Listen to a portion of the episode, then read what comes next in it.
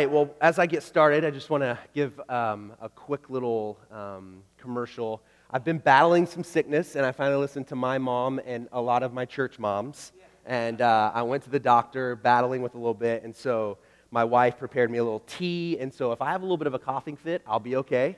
Uh, I may lose part of a lung in the midst of it, uh, but, but uh, I'm okay. Pray for me. I'm leaving tomorrow with our elementary boys for kids camp, and so hopefully this will get knocked out before, before that. So just be patient. If I have to take a second and uh, cough, it'll be okay. We'll get through. We'll get through this together, and I thank you for your patience.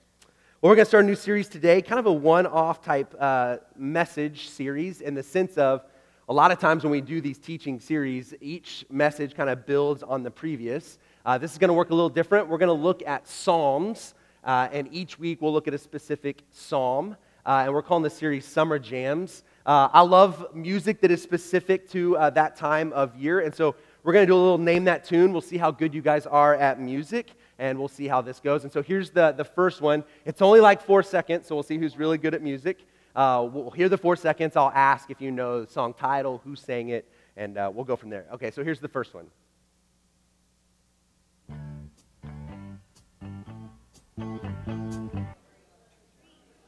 It's not summertime, I don't think. Summer lovin', okay, from, uh, from Grease. Okay. Uh, here's the second one.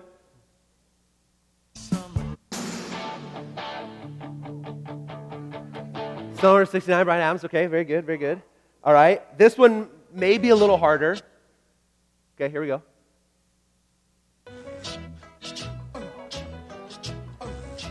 In the summertime, who sings it?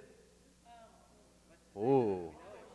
Yeah, Mungo Jerry. Good, good, good. I remember, yeah. Very good.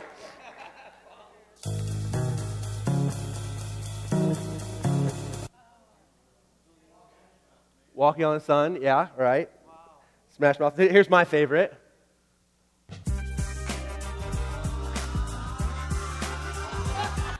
Summertime. All right, all right. DJ Jazzy Jeff and The Fresh Prince. Yeah, yeah. Now, this one's hard, okay? I'll be impressed uh, if, if anyone can get this one.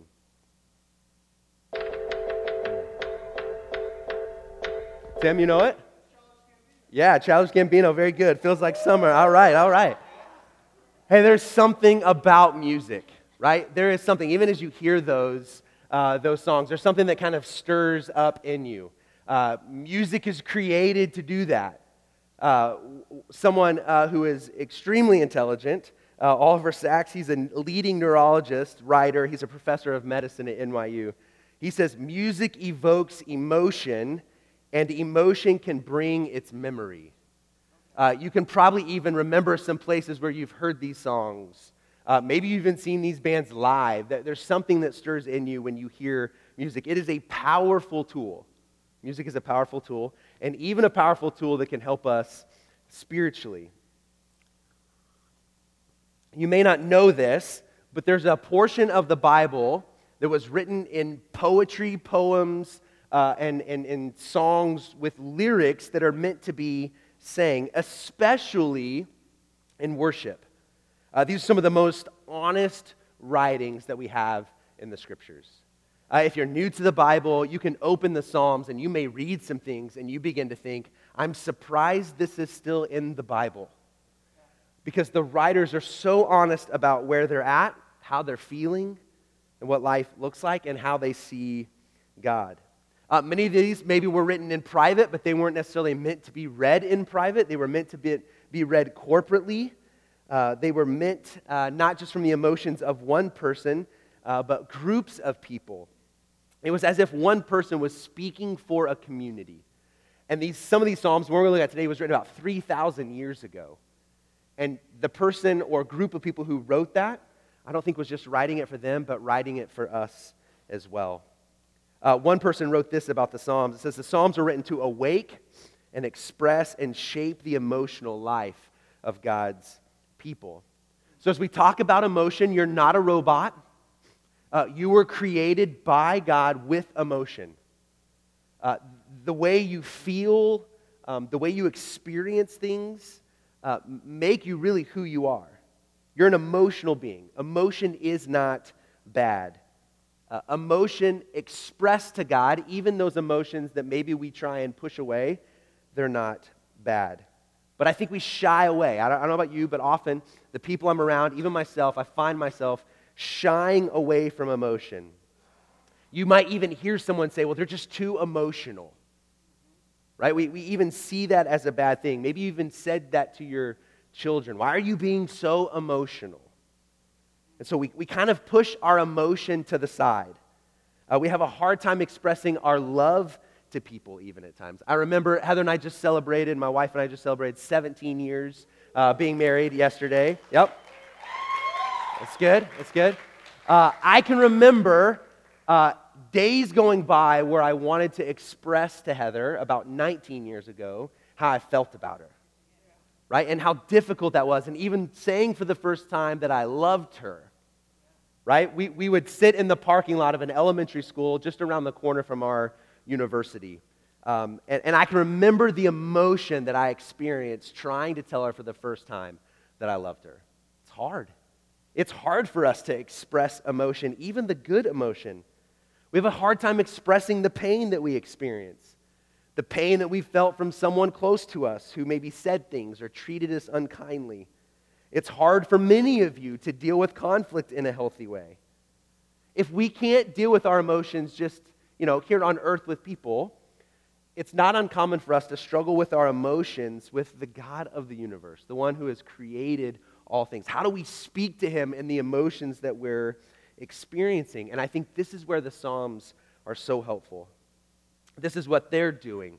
And I think what we can learn from them, and not just learn from them, but actually use the Psalms. And so there's different kind of Psalms. Uh, we're going to look at several over the next couple of weeks. And uh, if you don't own a Bible, there's a Bible around you somewhere. Uh, we're going to look at Psalm 42 today.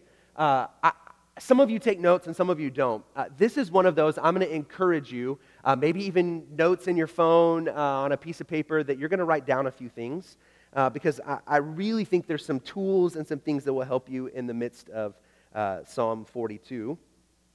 And if you were to open the Bible and you look at Psalm 42, like a lot of Psalms, uh, there's going to be a little header, and it's going to give a little information about maybe who wrote it, uh, when they wrote it, uh, how it was meant to be used, something like for the director of music, a psalm of David. We, we have a lot of psalms from, from David.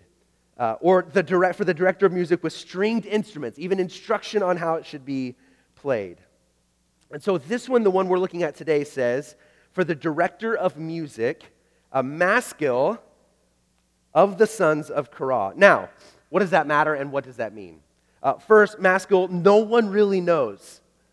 I always enjoy reading the Bible and then reading some commentary and, and then looking up, and everyone's like, no one really knows what that means. Uh, they're kind of confused by that word. It's not real common. And so the one thing they believe it means is something with strong instruction or to give clarity. They think if they can figure it out, they think it's a psalm of giving instruction to those who hear it. And it's being written by the sons of Korah. It's a group of priests charged with the ministry of music.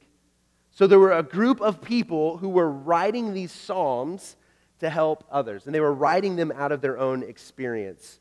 Uh, I'm a part, we're a part of the Church of the Nazarene, and uh, every year we ordain people into the, the ministry. Uh, we affirm their call into ministry. Uh, that happened to me several years ago. And there's always this thing called the Elders Choir. And those who are, or, are ordained will come together with the purpose of ministering through music. Now, I've told you I don't sing. Uh, and so everyone thinks it's funny when I tell them I have to go sing in a, a choir, right? But, but part of that role is to minister through music. And the guy who leads it often tells us to make sure we're singing our parts. And I'm telling him, where's the lip sync part? Uh, what, where does that look like? Uh, but that is the purpose of that. And the purpose of this was this group of people who are writing out of their experience to help other, instruct others how to deal with what's going on in their life. And so it's in this psalm that the sons of Korah are actually writing to address spiritual depression or dryness or the feeling of being alone, of feeling lost, of wondering where God is. What do you do when you begin to doubt or struggle or feel confused? What do you do when you show up on Sundays and you see people raising their hands in worship and there's just nothing in you that is sparking that? You want it, but you just don't feel it. You, you pray, but you, you feel like they're empty. You, you read scripture and it's confusing and you just don't get anything out of it. And you are battling and trying to connect with God, but you feel lost or dry, or you feel this spiritual depression. Can I just be honest with you? One reason I've picked this psalm is because I've had that season of life lately. The, the season of just oftentimes feeling spiritually alone, of, of wondering in situations and circumstances God, are you there? And, and in those moments, what do we do? How do we not give up? How do we battle and hold on to hope in the midst of those things? See, here's my hope, is because this psalm has been really helpful to me over the last few weeks and months. And maybe you find yourself in a spiritual season of that. And I hope that this psalm is really helpful to you today. And if you're not, maybe you're in that place where you feel a deep connection to God uh, maybe a season may come when you don't. And my hope is that you'll be prepared to make it through it. So let's look at this psalm. Uh, as I said before, this psalm was written uh, 1032 BC. That was a long time ago. And just as a side note, one of the encouraging things to me is over the years, specifically the Psalms, uh, someone could have taken some Psalms out, right? In the midst of like, man, that's, that's really honest what you're saying. Maybe, do we want to leave that in there? Right? But, but, but through the years, through the generations, we have these Psalms of just pure honesty, where those who have really put the Bible together with the direction of the Holy Spirit has said this is vital to the health of people. The spiritual health uh, is, is important, and this is going to, to help. So I'm going to read Psalm 42, and I'll explain. I may jump in a few times, but we're going to look at a few things that the writers of this psalm do to really hold on to hope in the midst of their spiritual depression. Verse 1, Psalm 42.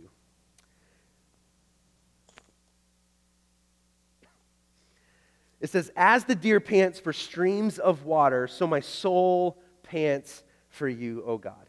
My soul thirsts for God, for the living God. When can I go and meet with God?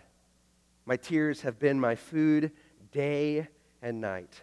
While men say to me all day long, Where is your God? These things I remember as I pour out my soul, how I used to go with the multitude, leading the procession to the house of God, with shouts of joy and thanksgiving among the festive throng. Why are you downcast, O my soul? Why so disturbed within me? Put your hope in God, for I will yet praise him, my Savior and my God. My soul is downcast within me. Therefore, I will remember you from the land of Jordan, the heights of Hermon, from Mount Mizar. Deep calls to deep. In the roar of your waterfalls, all your waves and breakers have swept over me.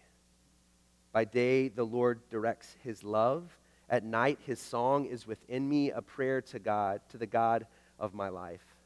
I say to God, my rock, why have you forgotten me?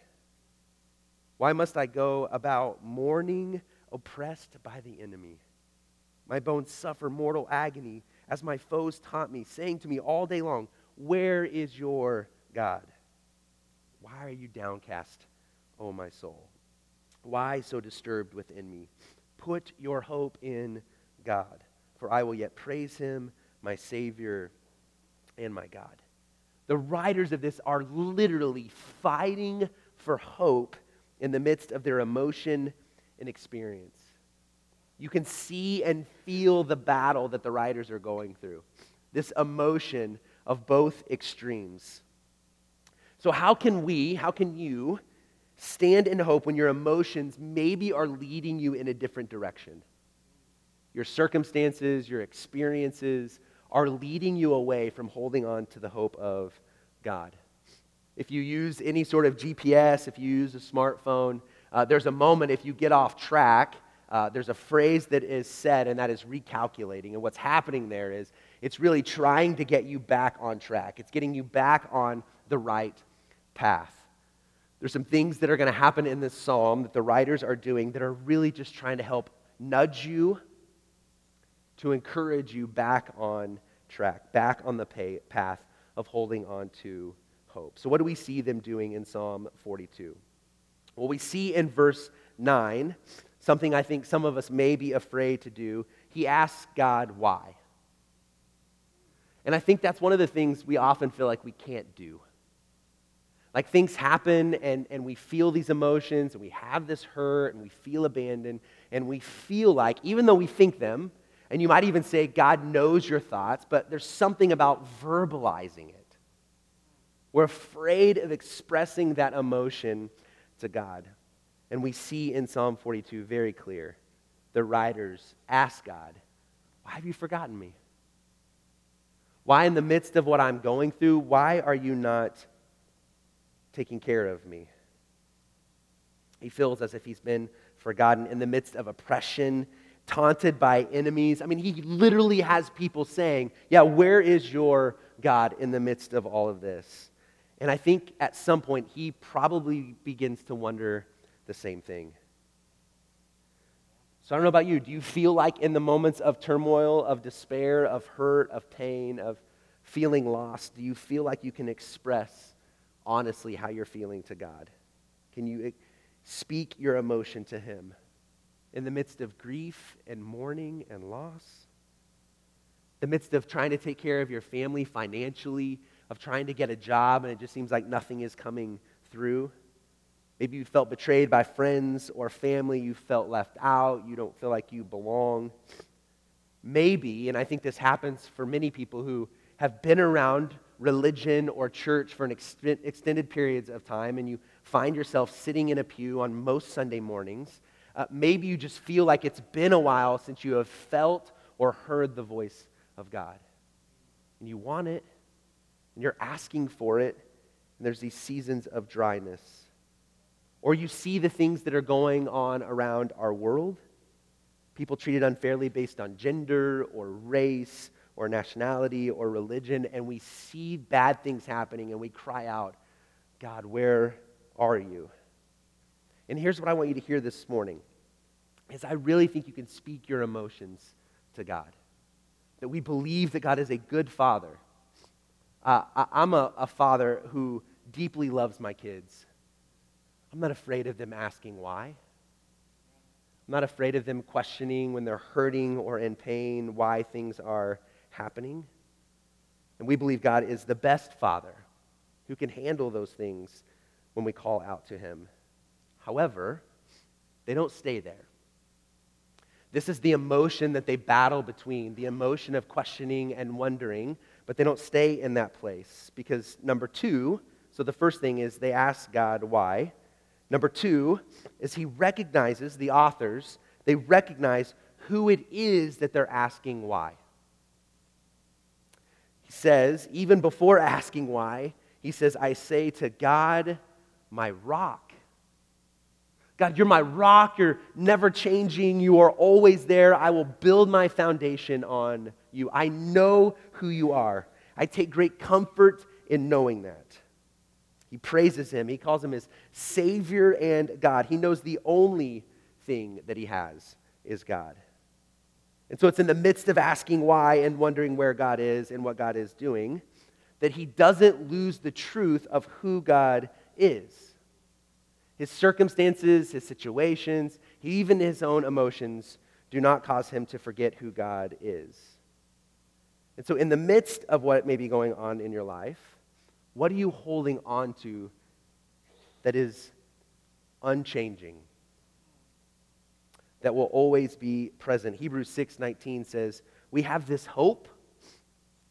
We have this hope as an anchor for the soul, firm and secure." That the psalmist may not have known Jesus. This was written before Jesus comes along. But there's something in the psalm in the psalm's writing and heart that believes that all of his hope is in God, that God will come through for him. And so, just like I said, your circumstances, your situations don't change the truth about who God is or what He has done for us. Even when we struggle or question, God is still for you, God is still with you, His presence is around you. So, be quick to be honest with your emotion. Be quick to wonder and to ask why things are happening to the God who has created all things. But would you also remember who it is that you're saying why to? That He is our rock, that we will hold tightly to Him in the midst of all of the emotions that we are experiencing. And then, one of the most important ones, I think, is He begins to speak to His soul. He talks to Himself. Some studies have been done that say, on average, we take in 20 to 30,000 words every day. Uh, I don't know if that's counting what you read. Um, if it's social media, that might double for some of us if it doesn't count uh, uh, social media. Uh, but if you don't know this, and I'm sure you do, words carry a lot of power. They carry a ton of power. Uh, Proverbs 18:21 says, "The tongue has the power of life and death." And when we read this scripture, when we read this, what I often think of is the words I speak to other people, that I have the power of life or death every time I open my mouth and I speak to someone, or when someone else speaks to me. They have the power of life to uplift me, to encourage me, or the power of death. But as I read this, I begin to think, you know, what also happens is the voice that we speak to ourselves the, the way you talk to yourself. You know you talk to yourself, right? We, we all talk to ourselves. Probably most of the words we hear are the words of our inner self. And I just have to say, knowing from my own experience, we, often don't choose to use words that give life to ourselves.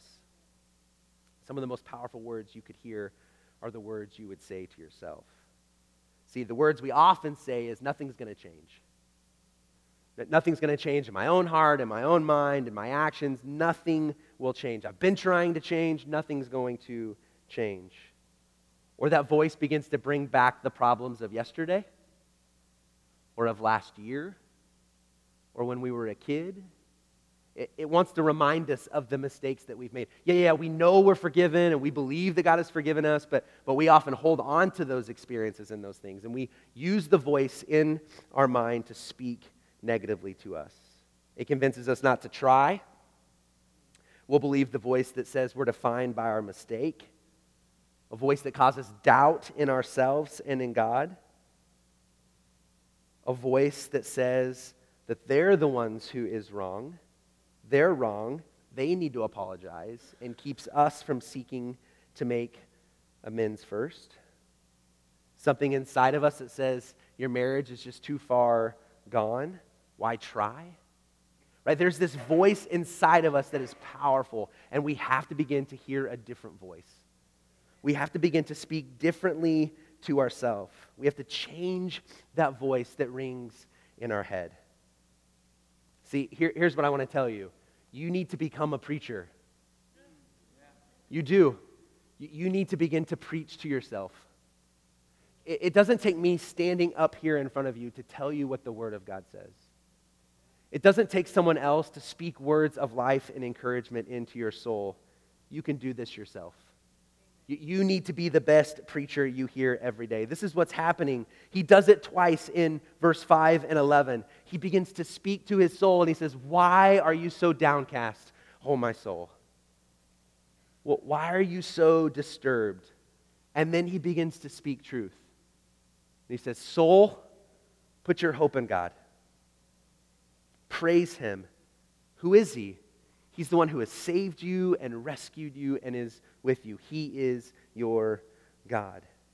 In the midst of spiritual depression, of feeling lost and alone, in turmoil or despair, he stands up and he speaks truth to his soul. He questions why he's downcast and disturbed. He calls his soul to grab on and not to let go of the hope that he knows is true. He says, Listen up, soul in the emotion that he's experiencing. He says, Would you believe, soul, in the hope that we've been holding on to, we are holding on to, and we will forever hold onto.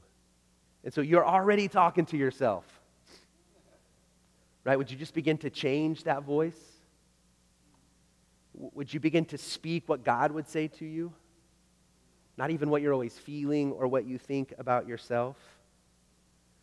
We talk about this some, and I know not everyone um, in here is necessarily connected to social media, but I've just been learning more and more uh, the danger of it. Right? It can be used for so many good things, but I just, in my own soul, there's times where uh, I fill my mind and my soul and my heart with things online before I go to bed. And there's often a spirit of comparison, of, of wondering why things are happening in other people's life and not my life. And you, you know, because this is what we do, we, we post the highlights of the best. Right? You know that. If you don't know that, please know that. Uh, many of us are not posting the everyday things, and some of you do, and I'm always like, man, that is so honest and real, and it's life giving. But, but, but let's be honest. Uh, most of us are posting the best of the best. And so, what happens in the midst of our own spiritual, maybe dryness or depression, or the, the moments where we have in our own circumstances and relationships, we're comparing real life with someone else's best of the best. And so I, in those moments, have had to begin to speak truth to my soul. What is true about who I am? What is true about how God sees me? What is true about God's call on my life? And so, honestly, I've, I've had to quit uh, looking at it before I go to bed because it's usually the first thing we do before we close our eyes, and it's the first thing we do when we wake up in the morning.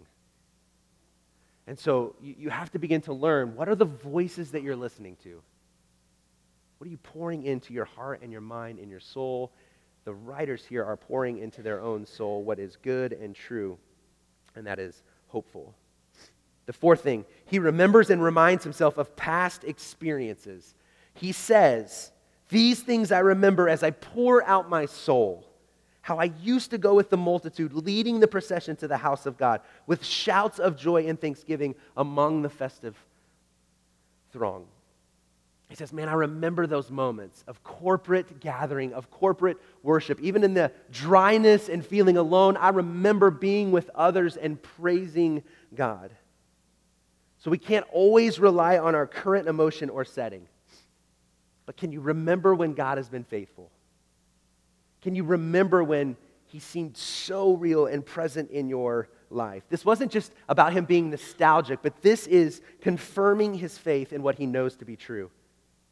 He begins to remember his experiences. We won't go into a lot of it. If you want to read more, 1 Samuel 7 uh, 12, we, we see Ebenezer, and we, we sing Come Thou Fount, and there's this word Ebenezer in there, and we often sing it. Maybe you don't know what it means. Uh, but it was this moment where they set up a monument, and the purpose of the monument was to remember when God had come through for them, when God had saved them and been faithful. And it was a, a monument where they could return to. And in the midst of current circumstances and situations, they could look back and say, Yeah, yeah I know where we're at right now. Seems like we're not going to get out of it. But do you remember? Do you remember the last time God was faithful? And so, I, for me, as I've told you, I'm not really a singer not a good singer. But there's something about joining together and singing with one another. Oftentimes, I don't even sing, but, but I hear collectively in those moments of even like dryness, when I hear someone else singing and proclaiming the truth, it does something to our soul. And it helps us remember the faithfulness. We, we speak those words that are true. What we sing in Greg, that's one of the main things Greg wants to make sure we do, is we sing songs that are true. And so when we sing these songs, we are crying out and proclaiming the truth of who God is. And there are moments when I may not feel it, but I sing it and I hold on to the truth that is in them. And so when those moments come, would you remember when God has been faithful and real in your life? And then the fifth thing, and this is how he starts, he thirsts for God. He thirsts for God. Uh, verse 1 is maybe, if you've read uh, the Psalms uh, or if you've been around church, You may even have a coffee cup or a picture in your house uh, with this on there. But as the deer pants for streams of water, so my soul pants for you, O God. My soul thirsts for God, for the living God. And then there's this cry when can I go and meet with God? When can I go and be in the presence of God? See, this is what I find interesting in all the language that he uses. It's not a hunger, right? You can go weeks without food. But thirst, have you ever been like really thirsty? Have you ever been parched and wondered if you could get a drink of water? I mean, it's three or four days that you can go without water. And you'll see the effects of it quicker than you would of food. And he says, Look, the thing is, I know what I need, not just what I want. I know what my soul needs. My soul needs God. It is a reminder that there is absolutely nothing else that will satisfy us. There's nothing. No person, no relationship, no thing, no new thing or next thing. There's absolutely nothing.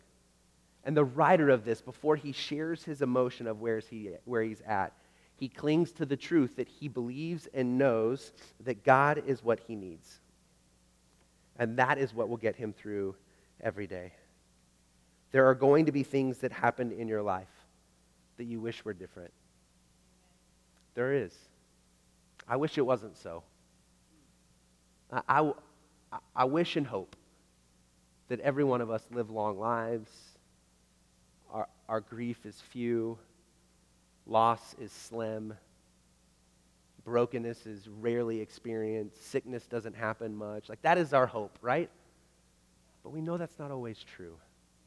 And we know that in circumstances and situations, there are going to be those feelings of dryness, of being alone, of wondering where God is. Would you cling to the unchanging truth that God is for you and with you, that He loves you, and He won't forget you? You may not feel that, you may not even believe that in this moment. But would you just begin to hold on to that truth?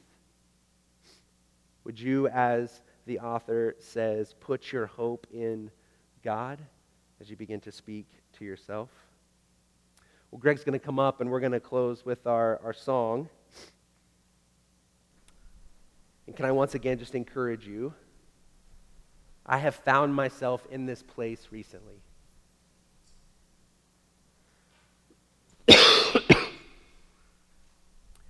And there's been moments where I've just wondered and questioned, and it's like, okay, I'm, I'm still doing what I feel like I'm supposed to do through prayer and scripture, and, a, uh, and I'm trying to speak to my soul. But there are those moments where it's the faith of others that carries me through. It's the conversation with a good friend who, who helps me get through just another day. Right? And that's okay. I'm not worried about losing my faith. I'm not worried about walking away. I am speaking to my soul that my hope is in God and God alone. And that's what will get me through it. That's what will get you through it if you're in it now or if you find yourself in it soon. That it is God who will get you through it. When? I don't know. I don't know. When will you feel it again? I don't know. When will you seem to get out of a circumstance or dryness? I don't know. But as the author says in the end, because nothing really changes, he doesn't see anything change, but he writes once again at the end, and I'll read it again. Why are you downcast, O my soul? Why so disturbed within me? Put your hope in God, for I will yet praise him, my Savior and my God. Would you stand as I pray?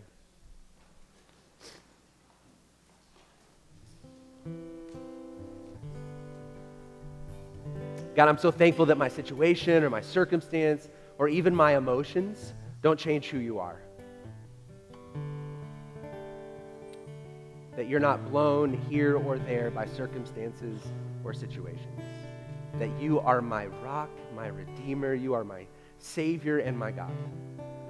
And my hope is in you. God, would you help us? Would you help us to be honest with you and where we're at, not afraid of our emotion?